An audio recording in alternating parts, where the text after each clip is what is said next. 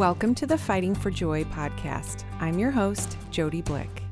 And today I have my husband Eric back on with me for part 2 of our series called Fighting for Joy in Marriage. Welcome back, Eric. Hey, thanks, Jody. You ready to tackle the second half of our list? I am very ready. It was fun to do that last time, and didn't know how many we would get through. I thought we'd get through 8. Then I thought we'd get through like 2 once we started. So 5 of the 10 is a fun place to stop. Yeah, good. Well, if by chance you just found this episode and you didn't listen to part 1, it might be helpful to go back and listen to that first, because as we mentioned in part 1, this is by no means an exhaustive list. Marriage is a huge topic. There are a lot of aspects we won't have time to cover. But with that in mind, we narrowed it down to 10. We chose 10 things that we have learned in marriage, kind of the main things that have helped us to thrive as a couple and as individuals in marriage. And last week we covered the first 5, like Eric said, everything from learning your spouse's love language to understanding the big picture of God's design for marriage. We covered a lot, and we have a lot more to cover today, so I think we should get started. We're going to stick with the same format that we used during part 1. We'll go back and forth with each topic, kind of talking about what we have found helpful to do, and then on the flip side, what not to do, as we call them, the yeses and nos of marriage. So let's jump in. Eric, you go first. Number 6. So we're on number 6. The yeses and nos. Yes to loving your spouse is the best way to love your children. No to reserving your best efforts and energy on your kids. Mm. So this is one that I think we talked about early on in marriage of, is it an either or? Should we invest in our kids in a way that is so focused that what if we forget about our own marriage? And, you know, I think that in looking through this, how can you love your kids?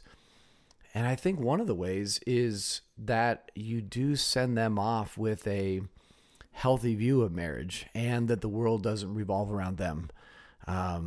So after dinner, for instance, spending an extra 15 minutes just talking, just hanging out. Talking as a couple over dinner sends a very loud message, even when Jackson was little, that mom is important and what mom thinks is important and how dad and mom talk together and prioritize time like that together is something that will ultimately help and benefit the kids long term. Mm-hmm. And those are some of the helpful ways in which I think we've been coached to think about loving your kids well by taking care of your marriage. I agree. I think it was said, you know, the best marriages give their best to one another. Kids are important. Friendship is important. Work is important. But striving to give your spouse the best energy is kind of a good way to look at it. And, you know, it's really, like you said, easy to fall into the busyness that kids bring. I mean, we had 4 little ones, so 4 different schedules, 4 different interests, lots of things that were going on, multiple schedules. Sometimes we weren't even at the same events that, you know, we were at different events, splitting up our presence between the kids and their activities. And then all of a sudden everything is full. Our evenings are full. We're not fitting in time together. Or when we do have time together, we're both just utterly exhausted. And just, you know, a side note to young parents, I think one thing we have learned through trial and error is it is okay to say no to things. I mean, there were things that we chose our kids not to participate in so that we could have a more sane schedule with 4 kids. Right. Sometimes those decisions, you know, they were hard. They were met with tears at times. And honestly, our kids did miss out on some things, some opportunities, some improvement in their sport or their activity. But on this side, with a 22-year-old, a 19-year-old, and a 17-year-old, I think for the sake of our marriage, we do not regret it. And I think if you would talk to our kids, they would agree that although it was hard at the time to make some decisions and kind of pick and choose what we would be involved in instead of saying yes to everything, it did give us all time and energy and the ability to focus on other things that were important to our family. For us, you know, a lot of it was the hard work of grief. A big focus was on their spiritual development. That was super important to us, as well as creating a family where we just enjoyed time together at home, you know, at the dinner table and playing games. And also for us, one thing that has helped us to thrive as a married couple is having space in our week to be with other couples and other families, to welcome other people into our home. Yeah. You know, we've worked to be a family that has time and space and energy to regularly have other families over, for dinner, to sit around the fire pit. So, I mean, this is hard to do. We have failed at times, but, it's, you know, it has been definitely an encouragement for us, in our marriage to try to give our best to one another. Yeah. You know, I think there's the temptation that in some ways kids can be easier at times to love than your spouse. There's more fun to go to, you know, there are different things than it is sometimes to do the hard work of marriage. Yeah. So I think that oftentimes, you know, you come to marriage thinking that's going to fix everything in you. You're going to be fulfilled and content the rest of your life. I think we've got a talking point coming up on this. And then when you find out that that doesn't happen, then you kind of put that weight on your kids. And it's just sometimes easier to get your sense of need, to get your sense of value when you see your kids really do need you mm-hmm. and they really do value you. And they're, and you know, at different ages, they literally can't survive without you. Mm-hmm. And that can play into the temptation of, well, that gives me where my worth is, and I don't have to then do some of the harder work of marriage. And I just want to keep encouraging couples that it's good to focus on your marriage. It's good to focus on the heavy lifting. And it's good to say no to things for your kids and for your family, so you've got time to do this heavy lifting. And like we said, sometimes it's going to be easier and more fun to love your kids and do other things with them. Those are a couple pieces of, you know, ways in which we can love our kids well by loving our spouse well and sending the message that our kids are important, our love for them is key, but the world doesn't revolve around their every need. And look at what a relationship can be like between husband and wife. And that takes priority, time, energy, and effort. Now, of course, this doesn't give us a free pass to be like, well, guess I don't have to spend any time with the kids this week. Cause I just spent a ton of time just with my wife. So obviously it doesn't give us a get out of jail free card on that. But when we think of priority, it's not an either or. It's a, how can I love my kids well? Prioritize and love my wife well. Right. Yeah. Otherwise, you know, we have seen people, and we are almost there too, getting towards the empty nester years, and you're left with a relationship that has no investment built into it. So you're left with just trying to reconnect, trying to figure out, it's just the two of us. Now what? And so, yes, as long as our kids are in our home, it's definitely investing in them, building into them, enjoying them, but not at the cost of prioritizing your spouse, investing in your marriage, and making sure that when the kids are launched into the world, that you have a solid marriage to now enjoy just back to the two of you. Yeah. Good. It's just hard, you know, it's just hard to give your spouse your best energy when at the end of the day, you finally crawl into bed together and you're utterly exhausted. That's the first time you're connecting with your spouse, you're done, which kind of leads us into number 7. Do you have anything else to add on number 6? No. Okay. Let's go to number 7. So number 7, and just a heads up, this one has to do with physical intimacy. So if you're listening with your kids in the car or something, or if you are our kids, I mean, it's up to you if you want to keep listening. But just kidding. We're not afraid to talk about this kind of stuff with our kids. But we did want to integrate this into our top 10 list because it feels super important to have a discussion about sex within a healthy marriage. It is such a part of a thriving marriage. So number 7, Yes to doing the hard work of communication, honesty, and vulnerability as a couple so that physical intimacy is desired and enjoyed. No to thinking that sex can be a healthy part of a marriage that lacks trust, openness, and intimacy in other areas. So for us, we have the most desire for physical intimacy when we are connecting emotionally and spiritually. When we are in a good place of sharing our hearts with one another, we feel like we're on the same page. There's no stamp book, as we talked about before. Yeah, right. We're keeping the lines of communication open. We're being vulnerable and honest with each other. And just kind of the main point being that it's really difficult to enjoy sex, to desire it, to prioritize it, if you aren't doing the hard work in the other areas of your marriage. I mean, for example, if you're holding a grudge against your spouse, or if you haven't forgiven them for something, there's a huge issue you guys haven't made time to address or talk about, then it's like there's this big elephant in the room that you're ignoring. And you do not want to make love, at least you're not going to enjoy it or desire it. So if you haven't learned how to be open and vulnerable and honest as you talk through things and just kind of communicate about your marriage, how can you expect to be open and vulnerable in bed?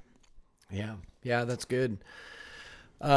I didn't get a chance to hear your yeses and nos on each of these before we started, and I didn't share with you mine either. So it's really fun to hear the way that you wrote that out of the yeses and nos, and I think you just captured so much there. From a young boy, I would hear what Scripture has to say about sex, and so much of it comes back to the one phrase of the two shall become one flesh. I confess, as a kid, I had no idea what that meant. And I figured that was just meaning sex. And that's an interesting phrase from the Genesis account, quoted a number of times throughout, Scripture. And it's helpful when you kind of unpack that more. What does it mean? It's not just used in one place. The Bible just doesn't talk about this in one spot. This isn't something bad to talk about or bad to do. Mm-hmm. In fact, it's what God created. Yeah. And it's a big piece of marriage. And so one of the most helpful podcasts that I've heard on this, from the Gospel in Life, Sexuality and Christian Hope. There's a couple quotes that I do like about that. And it starts by summarizing kind of the two main, most common views of sex. One is sex as an appetite. I'm hungry. This is just physical. It's just like when I need some food, I just need sex. My body needs something.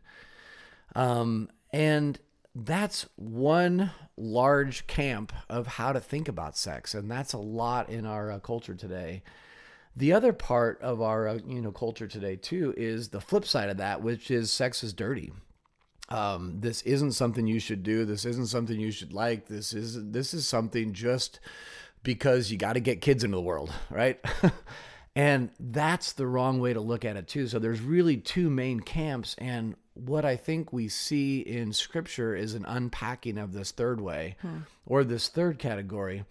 And this is probably the best quote that I've found on this.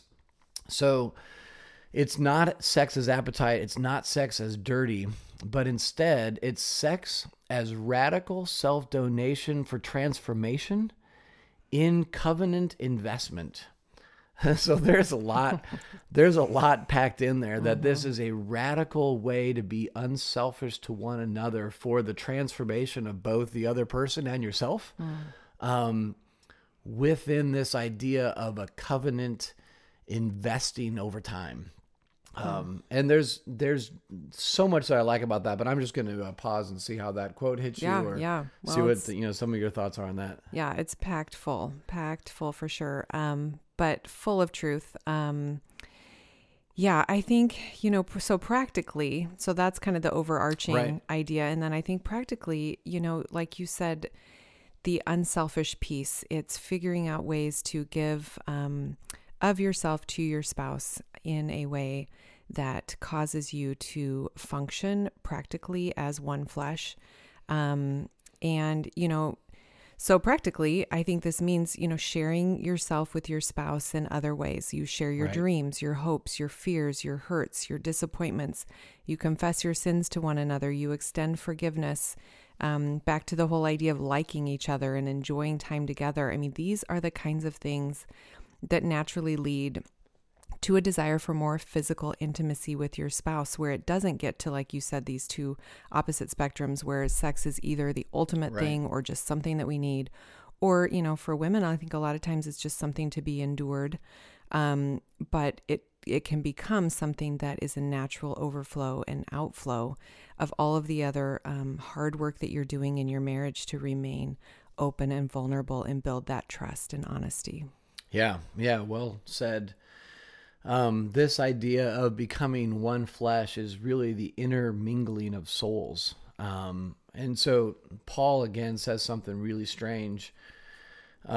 He says, "Don't you know that your bodies are members of Christ? Shall I then take the members of Christ and make them members of a prostitute? Never. Or do you not know that he who is joined to a prostitute becomes one body with her?"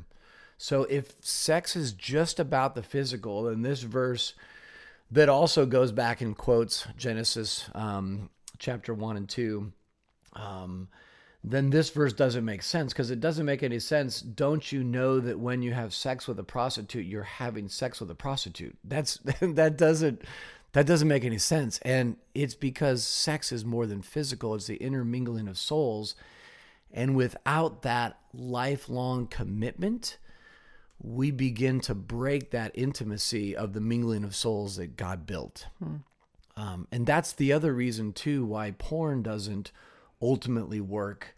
There's no self-donation in this long-term investment into the other person. And the sad realities about that is that some of the studies that have been done on the brain actually do show that porn is an addiction that's similar to alcohol, and that can do damage to the long-term capacity of our brains to experience this kind of pleasure of being intimate beyond just the physical with your, you know, spouse. And so those are some ways in which, you know, the Bible talks about it as being good, worthy to be protected, worthy to be figured out, and worthy to have a great place in marriage, because it is about intermingling of souls. That's what marriage is. That's what becoming one flesh means.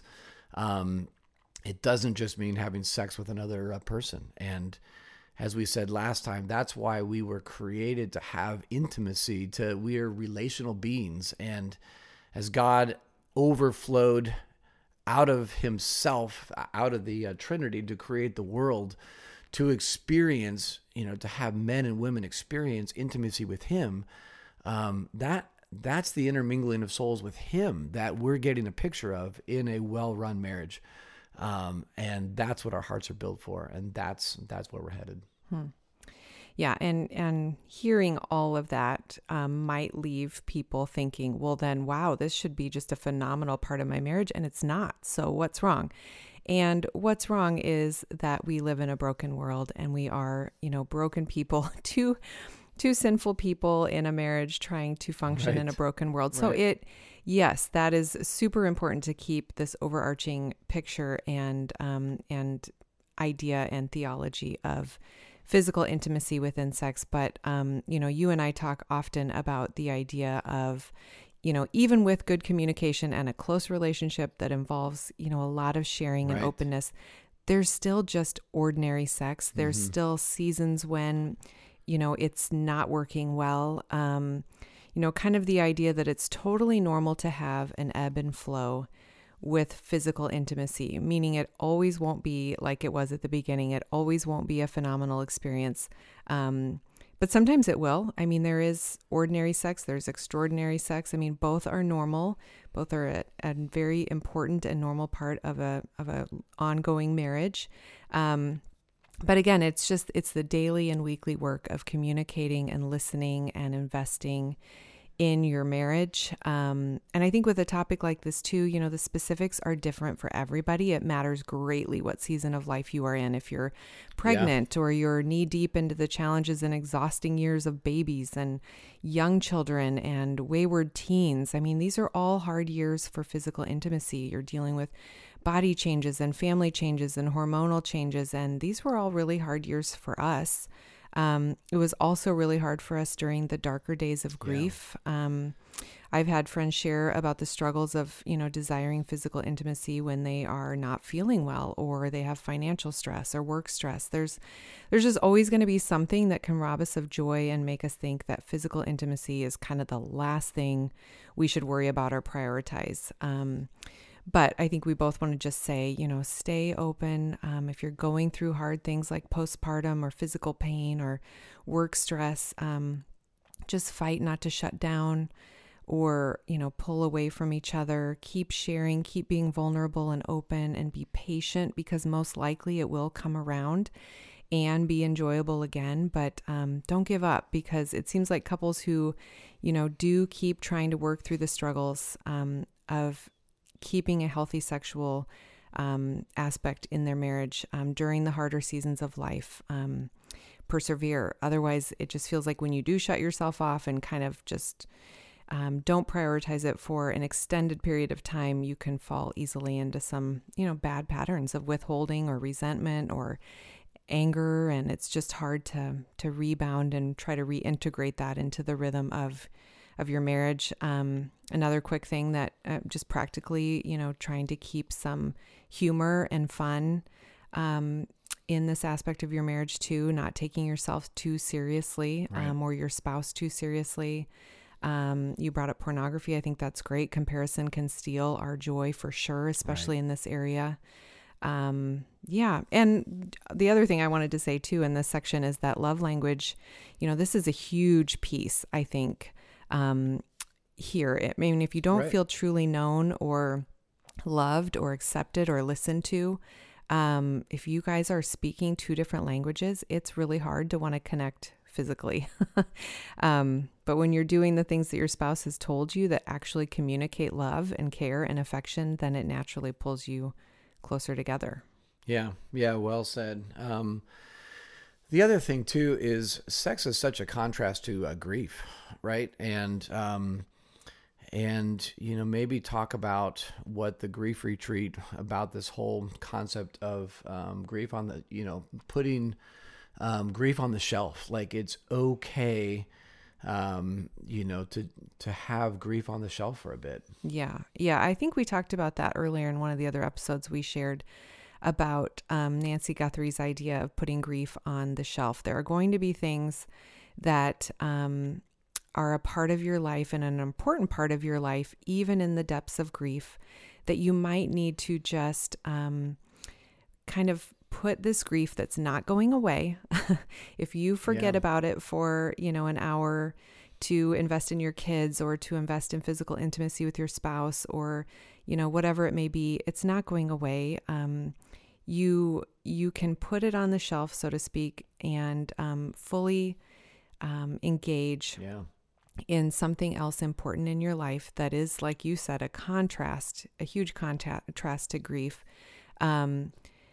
for the betterment of your marriage, your other relationships, and even your own self, your own healing and progress. I remember our counselor, Claire, saying to me at one point, you know, picture your life 10 years from now. So 10 years into grief, 10 years of Jackson being gone. Where do you want to be? Where do you want to be? Do you want to be stuck? Do you want to be, you know, struggling, or do you want to be healing and thriving and growing? And if so, then you need to take baby steps all throughout these 10 years. Just make little progresses, little, you know, steps of progress, all throughout, so that you are working towards this place that you hope and want and desire to be in 10 years. And I think physical intimacy was definitely something for us in that, in grief, was just thinking, I don't want to give this aspect of our life and our marriage up. It's challenging now. Such a contrast to the grief and the lament and the absolute pain we are feeling. But let's continue to work on this, prioritize it, and put grief on the shelf at different times to continue to invest in our marriage. Yeah, good. This whole thought of this radical self-donation for transformation, we do see that elsewhere too. I mean, there is no intimacy with one another in marriage without losing some independence, right? You don't come to marriage thinking that this is all my way and now this is all about me. To make a good marriage work, you in essence lose independence there. And we in this country think that's hard. Like, that doesn't make sense to us. But think of it this way too, that this lifelong investment into your spouse is where the intimacy is really coming from. And even Christ leaving heaven gave us a picture of this. He had the true independence of heaven and being satisfied in the Godhead. And he left and gave that up to have intimacy with us, that we may know God, that he would radically, self-donate to us in a different way in this, pattern, which we really see out of marriage. And that's what Christ did for us, to be intimate with us. And it helps us view this investment, lifelong donation, not just physically, but every part of you, into the other person, make a lot more sense. Yeah.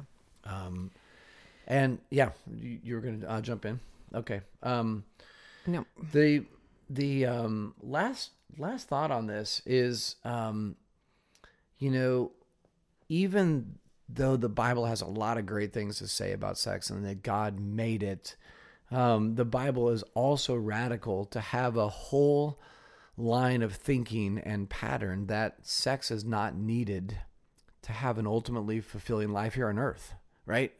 There's both of these taught within the Word of God. And, one case in point of that too is just that Christ, who was the perfect man, didn't have a spouse, he wasn't married. He didn't experience some of these things, and that's okay. Like, there's a real radical nature of Christianity saying that, that sex isn't the end all be all within marriage, and you have to have that to have a fulfilled life. It is one of the great things that God built into this world. But there is satisfaction without it as well. Right. And also, if you are married, then it does need to be a part of your marriage. Yeah. Yeah. Yeah super. Yeah. So if this is an area where, you're hurting, you've been hurt, it isn't a thriving part of your marriage, our encouragement is not to start just trying to make it be a part of your marriage. It really is, like we've been saying throughout this whole section, working on these other aspects of your marriage that are hindering you from being open in this area. And, it's really boils down to trust. Marriages that are lacking trust, really lack that physical intimacy usually as well. So just, keeping the lines of communication open, listening, sharing, supporting each other, cheering each other on, these things build trust. And when trust develops outside of the bedroom, it grows in the bedroom. Yeah, good. Yeah. Okay. Number 8 talks about the myth of this 50-50%. So yes, to being willing to go 100-0, loving and giving 100% of the marriage, expecting 0% in return. And no to giving your 50% of the effort in the marriage only after or when she gives her 50%. So this business deal is 50-50. You do your part, I do mine. We'll have a good marriage if our 50% plus 50% equals 100%. That's how contracts work. That's how business deals go down. That's not the way God built marriage. So lots of thoughts here on this 50-50. If it's not 50-50, then is it something else? Is it 60-40? That's kind of fun. We talk about 80-20 on a lot of different things. And I think early in our marriage, we were told you should look into this as 100% zero. And we both looked at each other, maybe being a year or two into marriage, like, what on earth? Like, that makes no sense. Like, 50-50 kind of made sense. 100-100 kind of made sense. Right.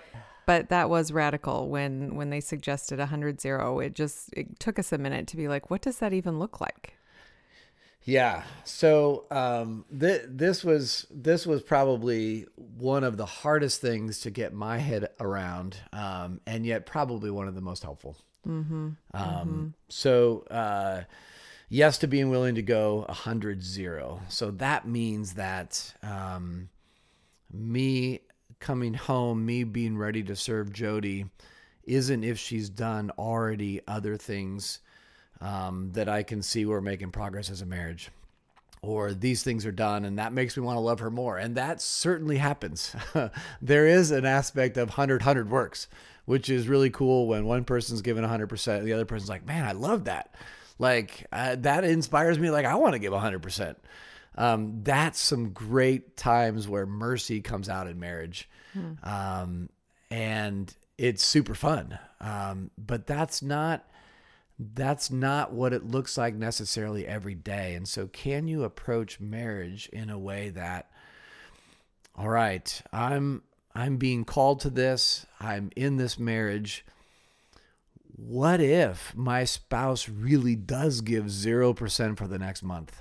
Or for the next week, or for the next day, or really just in this marriage, like how am I supposed to deal with that? And what am I supposed to think about that? And I think one of the hopeful things that the Bible also says is that, you know, God is indeed called love. He is love. And when we are born anew, as John chapter 3 talks about, we do get God's spirit in us to do things that are impossible. And I would kind of put this in the bucket of 100-0. That makes no sense unless you've got something deeper going on. Yeah. Yeah. I think too, it protects your marriage from feeling like a transactional relationship. Yeah. You know, and whether you like our 100-0 number or not, maybe you do like 80-20 or 100-100 or, you know, 50-50. I think the point is just, are you willing to give 100% to your marriage, even if your spouse can't or won't? Because in reality, I mean, usually one person is giving more at any given time. Maybe they're in a healthier spot or a less exhausted place, or they're just better suited with their wiring to do more things that take time and energy around the house or in a marriage. I think too, as a side note, this gets back to expectations.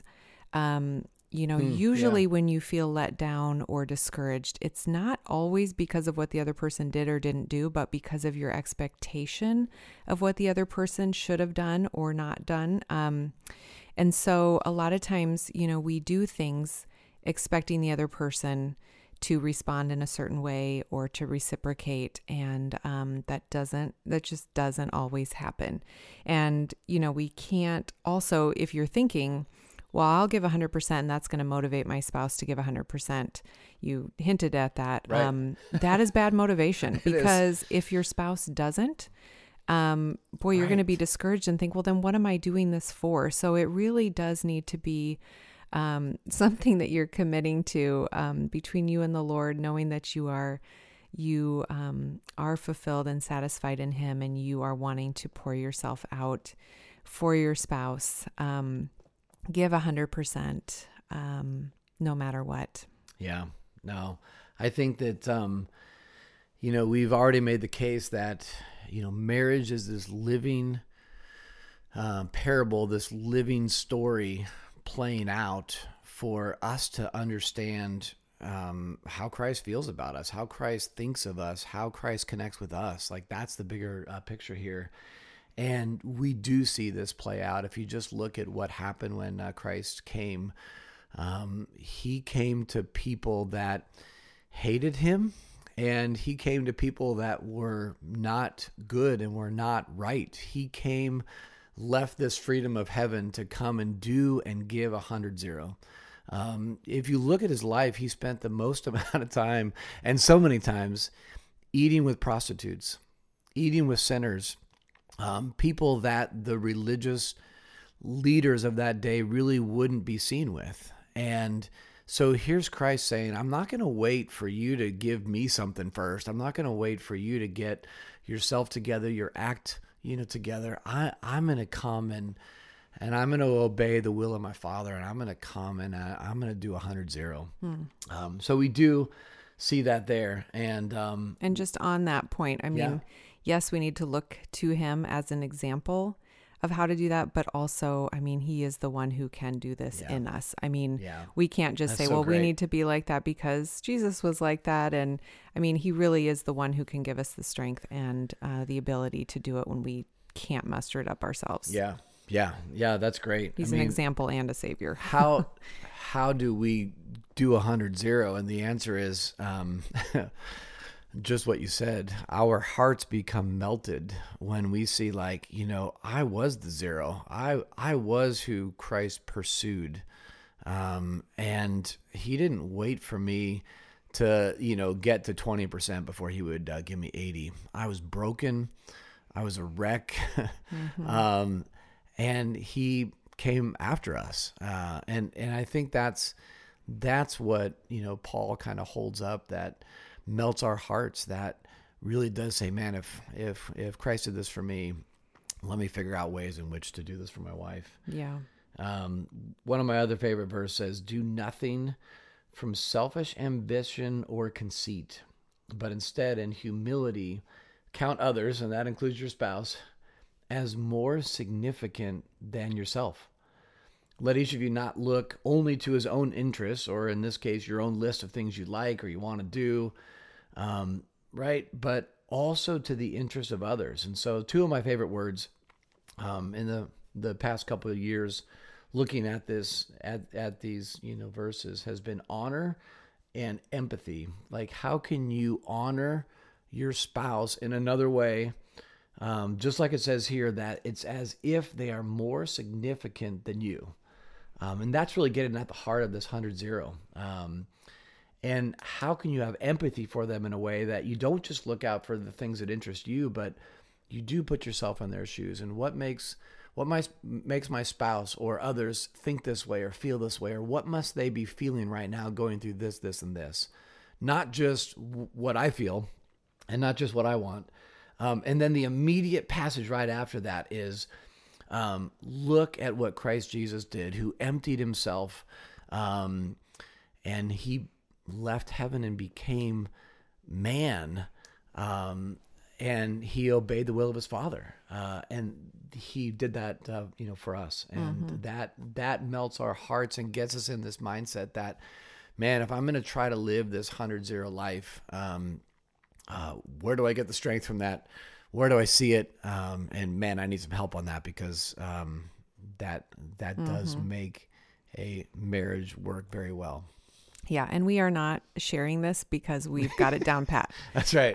This is a just an idea that we have tried to implement imperfectly, but consistently. We've tried to continue to remember this and keep it at the forefront of our minds, something to work towards, because it goes definitely against what the world tells us about ourselves and prioritizing ourselves and our own needs. And also just, we just are selfish in our spirit and in ourselves, and wanting our needs to be met, wanting everybody to, do what we desire them to do. We aren't always thinking about what we can give to somebody who may or may not meet our expectations on the flip side. I think we're typically more accepting of this in friendships. I mean, I think through the friendships that, last the longest or the most solid and dependable, often, I mean, you'll see this theme. You'll see people giving 100% and staying 100% committed, even when the other person has nothing or much less to give. I definitely saw this in our first couple of years of grief. I had nothing to give to my friends. I remember saying that I have nothing to offer right now, nothing to give. And I had a lot of friends who were okay with that. They still gave 100% to our friendship and to me. And they are still thriving friendships today. There wasn't an attitude of well, you're not giving 100%, so I'm not either. Right. Or, well, Jody's not keeping up her 50%. Yep. Or wait till you get over grief, then we'll be friends again. There was just an understanding of that's just the natural ebb and flow of life. We're going to have harder seasons where the other person has to step up. We do this often in friendship. We do it with our kids, but we don't always allow for seasons when our spouses can't give or do or function to the best of their abilities, when we have to give more. We don't always keep this category of thinking at the forefront of our mind. Yeah, good. Okay, number 9. Yes to finding your contentment and identity in Christ and having your deepest needs met by Him. No to expecting your spouse to be your savior, to expecting them to complete you or perfectly fulfill your every need. Yeah, wow. And the idea behind this is just putting those kinds of expectations on your spouse for them to be your savior. This crushes another human being. It does. I mean, people do it with their kids too, expecting their kids to be the thing that will save them in life, or a job, or give them meaning. Right. And I think it's just an important thing to talk about because it is really common, especially in marriage. I don't think most people would flat out say that they are expecting their spouse to be their savior, or to say that they think their spouse can perfectly fulfill all of their needs and wants and desires. But I think practically, that's how a lot of people live.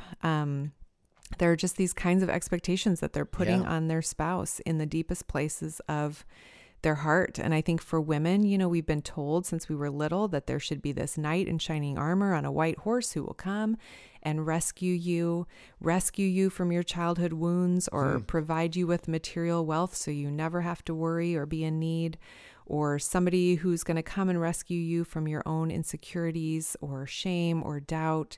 Somebody who will make you feel fulfilled or take away your loneliness. That's a big one too. But when that's the case and you're putting this on your spouse, it's too much to bear.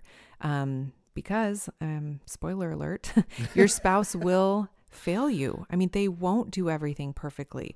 Marriage and your spouse, they are both created to point you to Christ and to the perfect ways that He loves us, the perfect ways that He provides and cares for us. And honestly, on the flip side, when we fail our spouse, when we are the one on the other end and we've caused hurt, then we see our own need for a Savior more clearly and are better able to extend grace to our spouse. So I guess the main point is, if you're looking for somebody who will never disappoint you or never hurt you, never leave you, never forsake you, never fail you, never reject you, I mean, you are looking for Christ, not a perfect spouse. Yeah, that's great. And I think one of the most often quoted movie lines that's really funny is, you complete me, right? And it sounds so cool. It sounds like, you know, you're in this rough spot and you meet this woman who like can set things straight. She can complete you because you know that you're not together, and that you're much, much happier now that you've been completed by somebody else. And I think that's somewhat of the Hollywood dream. We see that in a lot of different movies. And it's just, that's the weight of another person needing to save you, and they will get crushed under that. So the way that I told Nathan this, and it was one of my favorite quotes, which is, Jody is a great wife and she's a terrible savior. Like, she can't give me the meaning that I need, the satisfaction ultimately deep down in my soul that I'm looking for, that I'm longing for. She can't complete me. If I'm not getting my completion somewhere else, I'm going to smother her.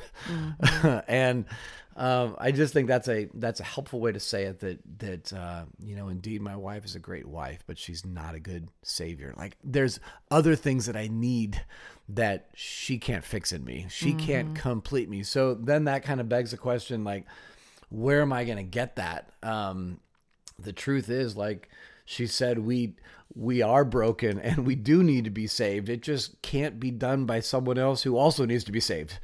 It gets back to the Paul Tripp book, like marriage, like what did you expect when two sinners say, I do? That's one of my favorite book titles for a marriage book. Right. That's one of the best, subtitles in that book. And so this ties in really well to our last point of 100-0. How can you, as a broken person, come to marriage and give 100%? And ultimately, it's because this need for meaning and satisfaction and purpose has been fulfilled and is being fulfilled in someone other than your spouse. And this gets back to why marriage was built.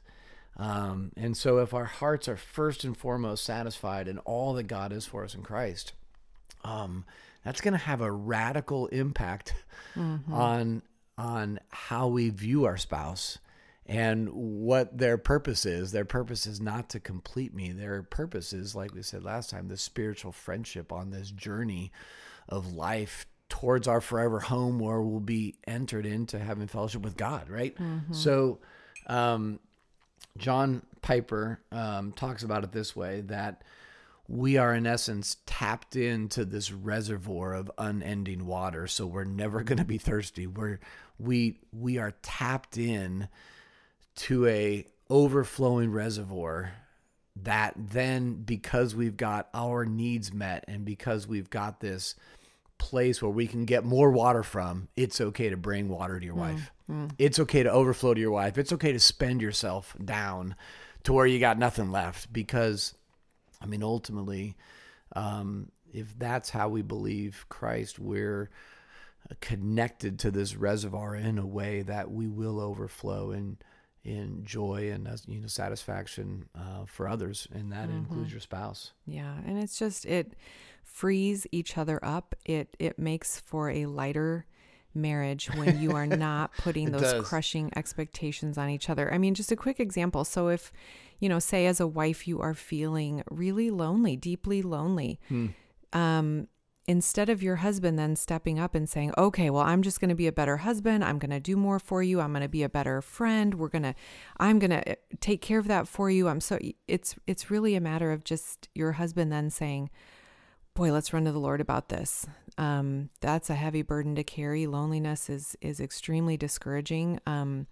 Let's run to the Lord and find an answer, a satisfaction, contentment in Him for your deep loneliness. So it's bringing these. It's still sharing about these things that you need, that you long to have fulfilled in your life. It's just bringing them to your husband or to your wife with expectation, and then you will run to the Lord together with these things, not looking to the other person to be the solution and the answer and the fulfillment of meeting these desires and needs. Yeah, good. The way the psalmist writes it is this. In Psalm 36, it says, how priceless is your unfailing love, O God. We're getting this priceless love that is described as unfailing, and that is what God has for His own. And then it goes on to say, people take refuge in the shadow of your wings. They actually feast on the abundance of your house, and you, God, give them drink from your river of delights. And I think if we're first and foremost going to Him and being satisfied in Him, that is going to radically change our posture towards our wife, towards our spouse, that says, I'm not going to try to get from you horizontally what I was built to get vertically from God. And I think that's kind of a Paul Tripp quote. I think that's helpful. I think it probably comes out of the book we quoted as well. Yeah. Where that's where this ties to 100-0. If I'm trying to get me filled up horizontally from you in a way that I was only meant to have this hole in my heart filled, this God-shaped vacuum filled with Him, as Blaise Pascal said years ago, then that is going to be radically different than how I approach my spouse, because I'm going to God vertically for what I can't get horizontally. Yeah. And I think we could even circle back to the point we talked about prioritizing your spouse over your children. Yeah. And instead of saying the best way to love your children is to love your spouse, you could say in this, the best way to love your spouse is to fall more deeply in love with Christ. Yeah. And so practically, just like we talked about, you want to prioritize time with your spouse. You do want to prioritize time with God. Right. That is the best way to love your spouse, is to continue to fall more in love with the Lord. Look to him to satisfy you and fulfill you and meet your deepest needs. That's where you're going to find more joy and freedom within your marriage and what you guys each expect from each other. Yeah. Yeah. So that's great. And maybe there's folks listening that, what does this faith journey look like? It's okay to call out to God and just say, God, I don't know you. I don't know if you're out there. I don't know if any of this is true, but my marriage is rough. And if these things are true, like, God, you need to help me down this faith journey. Mm-hmm. Help me if you are out there and there is a God to know, I want to know you, show yourself to me.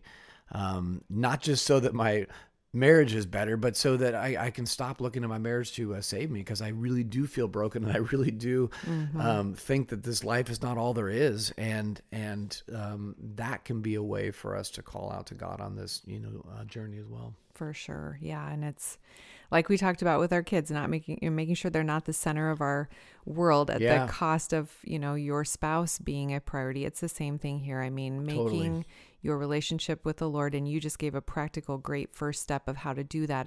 If you are looking at your life and you're thinking, my spouse is the center of my world, and you are seeing them be being crushed under the weight of that, that's a good practical first step.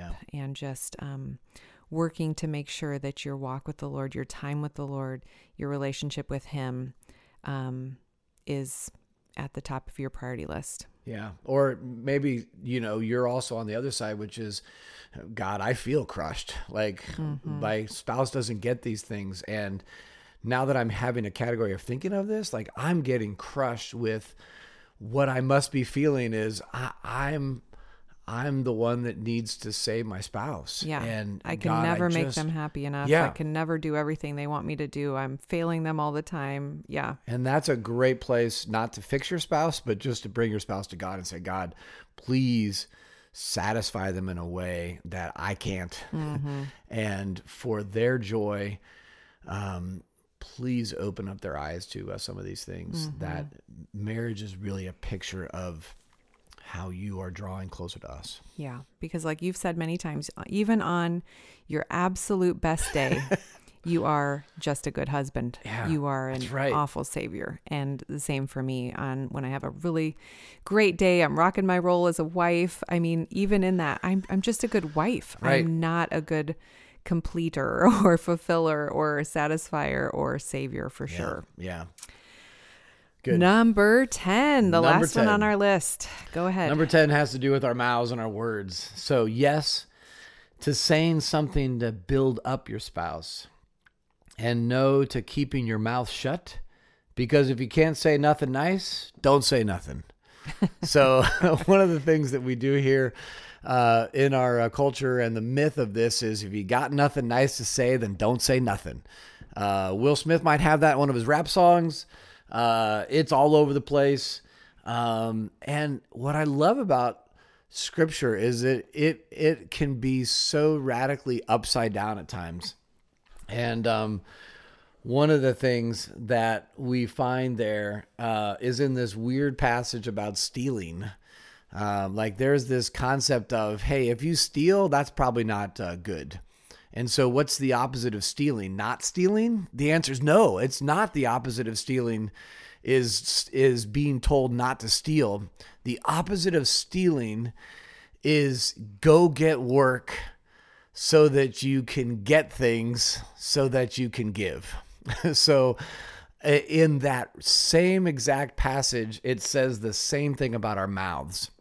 It is not enough to just bite your tongue and to keep your mouth shut. And I think in marriage, this is a big one, that it's not enough just to stop demeaning your wife or your spouse. And it's not enough to just shut up and bite your tongue more often. Just like the thief, we're told to do something different. And so this is actually how it says it. Let no corrupting talk. I like the word corrupting, that you can see words corrupt another person, and you can see them corrupt a healthy marriage.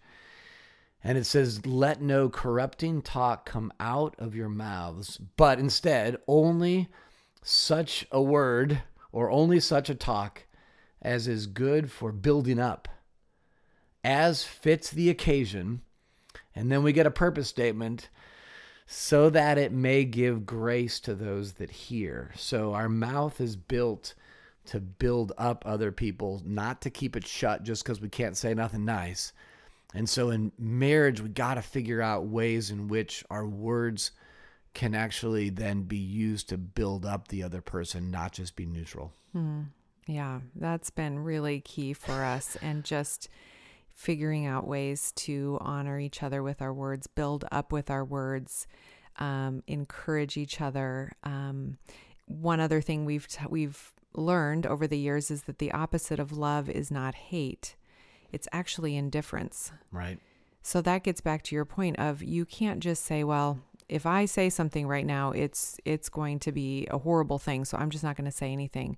I love the verse in the Bible too, that says a soft answer turns away wrath. So it's not that we're not supposed to say anything. We're not supposed to respond. We're supposed to have a soft answer. And that is impossible in our human strength 9 times out of 10. So again, it's running to the Lord. It's back to the point we just talked about of asking the Lord to do these things in our lives. But, you know, I think there is a place in a marriage for constructive criticism. There is a place to calling out sin. So it's not that we are never having hard conversations or talking about the things in the other person that are not good or not healthy or hurtful. There's definitely a place for having these kinds of open and honest communication where we are talking about the things that we don't like in our spouse, or that are things that are not working in the marriage. It's not that you just avoid anything negative and you only say the positive, wonderful, glowing, words about your spouse. It's just figuring out a way to be honoring and to use your words to be encouraging. And you can do that in the midst of talking about things that need to change in a marriage. Yeah, I think that words are so powerful. And we also need to be careful about coding words like, sure wish someone around here would take the trash out, right? I mean, that's definitely using your mouth. It's definitely not keeping it shut. But it's definitely got a coded message in it. And coded messages are just not helpful. They're not going to be messages that give grace. And, if doing those types of things, if you're hinting at them, if you're in public or we're with other couples and somebody says something, you're like, man, I sure wish my husband would do that. Or, man, it must be nice to be married to a wife like that. Like, everyone laughs. Ha ha, that's kind of funny. But that's really using our words to tear down our spouse.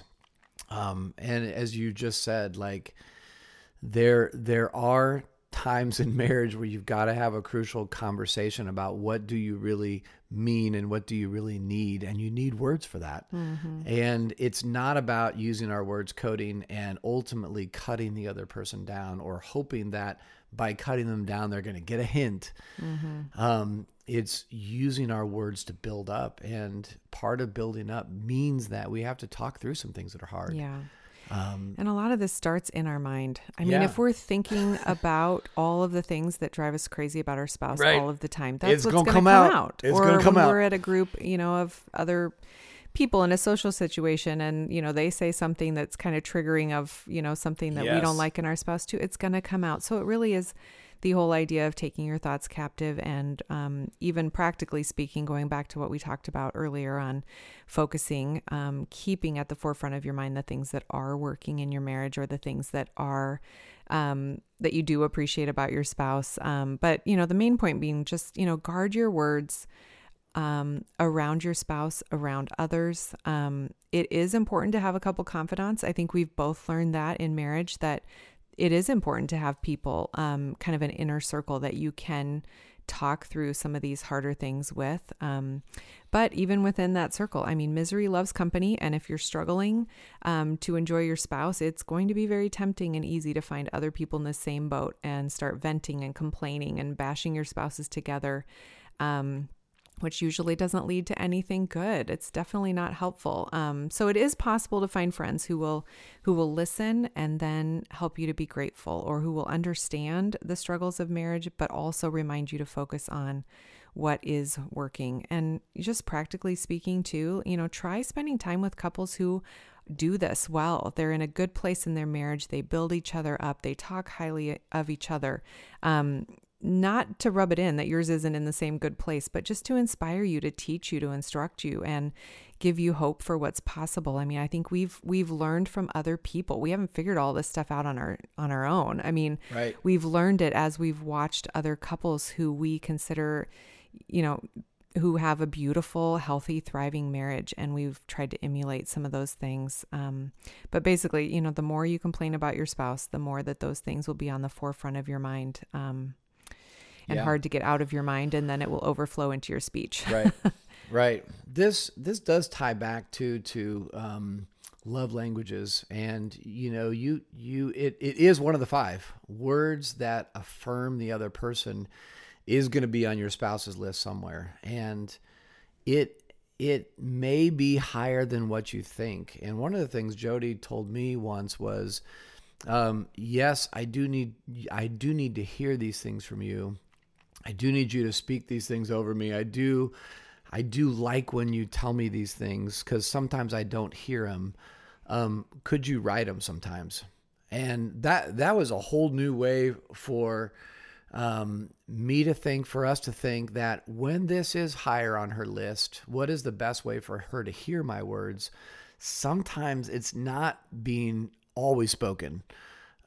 Sometimes it does have to do with written words. And so, for me, investing some time and putting down on paper, to connect with her in words, super helpful. And I wouldn't have known that necessarily, this late in our marriage, if she wouldn't have told me that with her words. Yeah. And I just reread a card you wrote me on my birthday last year.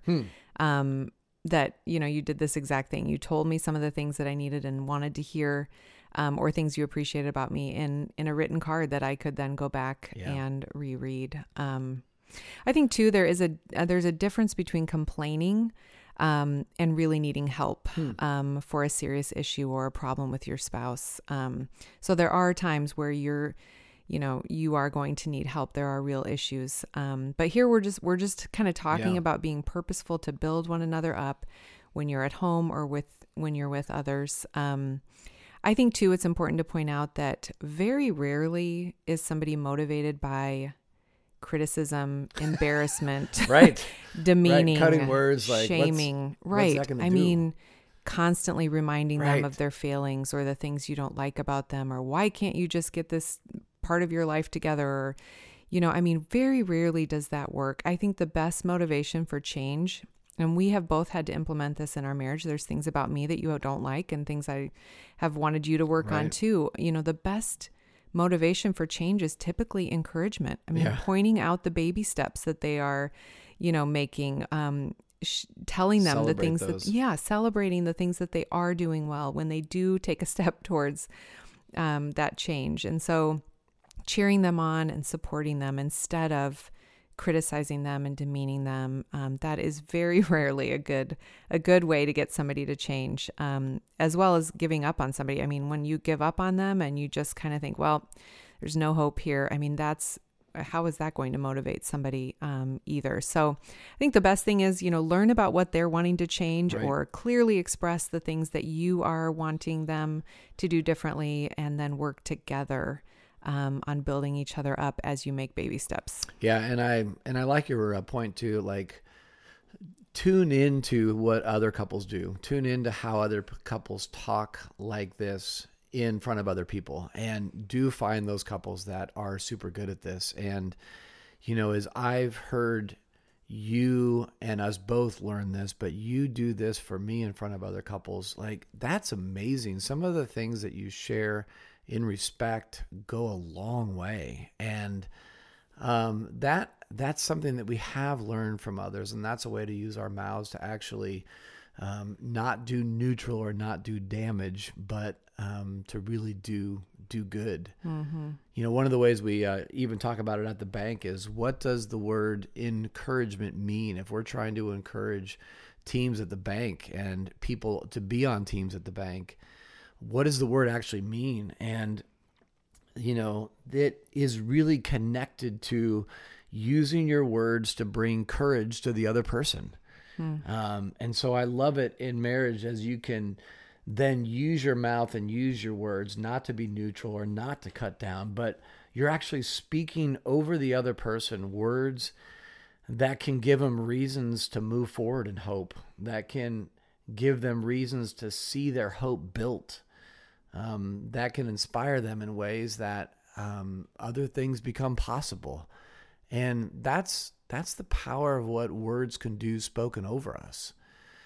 And then, you know, I think, where does that come from too? Like, the words that God speaks over me, the words that God speaks over us, you see them in the Psalms, you see them in the life of Christ, you see them all throughout, you know, Scripture. And because I am counted with the perfect resume and record of Christ counting for me and his life, counting for me, and he gets all my sin and I get his perfect life. Like, the same words that God spoke over Jesus, this is my son in whom I am well pleased. Like, those words are spoken over me. This is God delights over his own. He surrounds him in his love. And these words that we're speaking over our spouses ultimately give us this category of thinking is, what does God speak over me? What does God speak over us? And that's where I think the truth of God's word can be really helpful in this area too. And we're really patterning our mouths just like the words that he speaks, and we're giving courage in our spouse in ways that are super helpful. Mm-hmm. And I think two words that we don't hear spoken over us from Christ, but are very important to implement in a marriage, are "I'm sorry."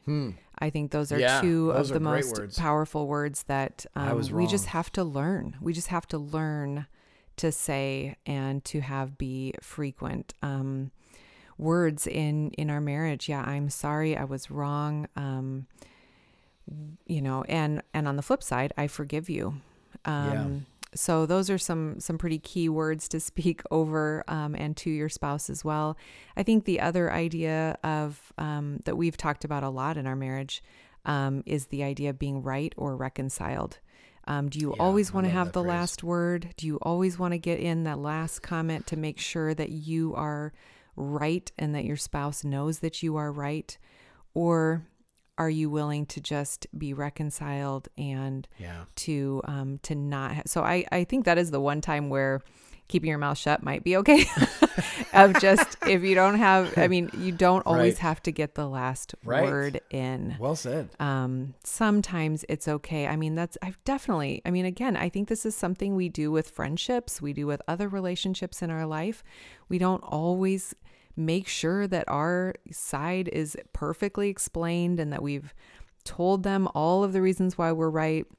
A lot of times we're willing to just let some things go under the bridge, but in marriage, boy, we just feel like we have to get that last word and make sure that we were right. And that if we were right, that they know we were right. And, there is just, there's something to being reconciled, to love covering a multitude of sins, to just sometimes letting it be, even though in your heart, you know, you are right about something. Yeah. Is it really a hill to die on? And is it really worth just one more comment or one more conversation?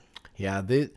I'm glad you brought that up. Those are powerful words to speak over your spouse. I was wrong. And If you're waiting for your spouse to say that first, I just encourage each of us to just don't figure out what percent of this problem they own. You got to own your percent, and rest assured you have some. Mm-hmm. So whatever percent it is, don't be like, they're mostly to blame on this. I assign 65% of the blame to her, and this never would have happened if she didn't do that. Mm-hmm. And so I'm going to wait until she's the bigger person and says I was wrong, and then I'll confess my 35%. Mm-hmm. Like, what you got to do is be like, you know what? This is broken. I need forgiveness, and I need you to forgive me, and I'm willing to forgive you even if you don't ask for it. And I'm going to go to you and just say, I don't know if I got 35% of the blame here, and I don't know if I got 65% of the blame. I know that I was wrong, and I'm sorry. Mm-hmm. And those are great words to move forward in mercy and forgiveness, and not trying to say, well, let me explain to you now this 53% where you should have done this better, to just... Now you've got the doors back open to be reconciled. Don't fight so hard to be right. And as a one on the Enneagram, man, that's a good lesson to learn in life, mm-hmm. and to stick with. Yeah. And we all love the phrase that actions speak louder than words. Yeah. And oftentimes they do, but words are important. Well, we got through all 10. I know we could easily come up with another 10. This is a favorite topic for us for sure. It is. We still have the Q&A section to get to. As we mentioned in last week's episode, we asked you guys to submit some questions about marriage, and you guys came through with some really good ones. We're excited to talk through those, but I want to end today's episode here, and then we will pick up with the Q&A as part 3 next week. Does that sound good? That sounds great. Great. Well, again, as we close, I just want to say that our prayer as you listen to these episodes on marriage is to encourage you and to bring you hope for your own marriage. If you are struggling in your marriage, or you feel like it's just hanging on by a thread or not worth fighting for anymore, we just want to encourage you to fight that discouragement and to not buy into the lie that a thriving marriage isn't attainable for you, especially if you're a Christian and you have God's power and strength and help on your side. And also, we just don't want you to listen to these episodes and think that we have it all together, because we don't. Our marriage ebbs and flows just like everybody else's. But I think it can be tempting to think that you shouldn't share on a topic unless you're an expert and you do have it all together. And I think that hinders a lot of people from sharing really good stuff, because it hinders other people from learning and growing when you hear other people's stories, mess and all.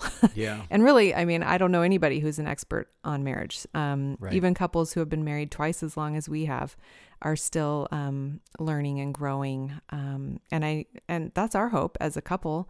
We want to keep learning and growing and remain students of marriage. And I even wonder if our top 10 list would look different down the road. I mean, I think it will. Would. And I know it would have been very different 10 or 20 years ago. So it's a continual, learning process. And we didn't want to not share just because we are not experts. Yeah. But all this to say, if you are marriage is a huge part of your life, for better or worse. It has the potential to bless and bring great joy, but it also does have the potential to hurt and discourage. And that's why we need to talk about it more and encourage each other to keep fighting for joy within our marriages. It's hard and messy work, but as we've said over and over, it's important and valuable and life-changing work. It's not always easy. Some marriages will never, ever be easy. But just remember that we all have burdens that we carry in life. We are not left without help and hope. And even if that burden is your marriage, just know there are practical tools to implement. There are practical ways we can come alongside and help each other. And lastly, we have a big God, the creator and designer of marriage. He's always at work. He speaks to us through his word. He never falls asleep or is too busy. He promises to help and sustain and comfort and provide. So let's all keep looking to him for that help in our marriage. Thank you for listening to another episode of the Fighting for Joy podcast. I just want to remind you that I am still partnering with Faithful Counseling this season to help bring you quality online Christian counseling. Use my code at faithfulcounseling.com/fightingforjoy. You will find out more there and receive 10% off. I can't say it enough, but quality counseling is a worthy investment.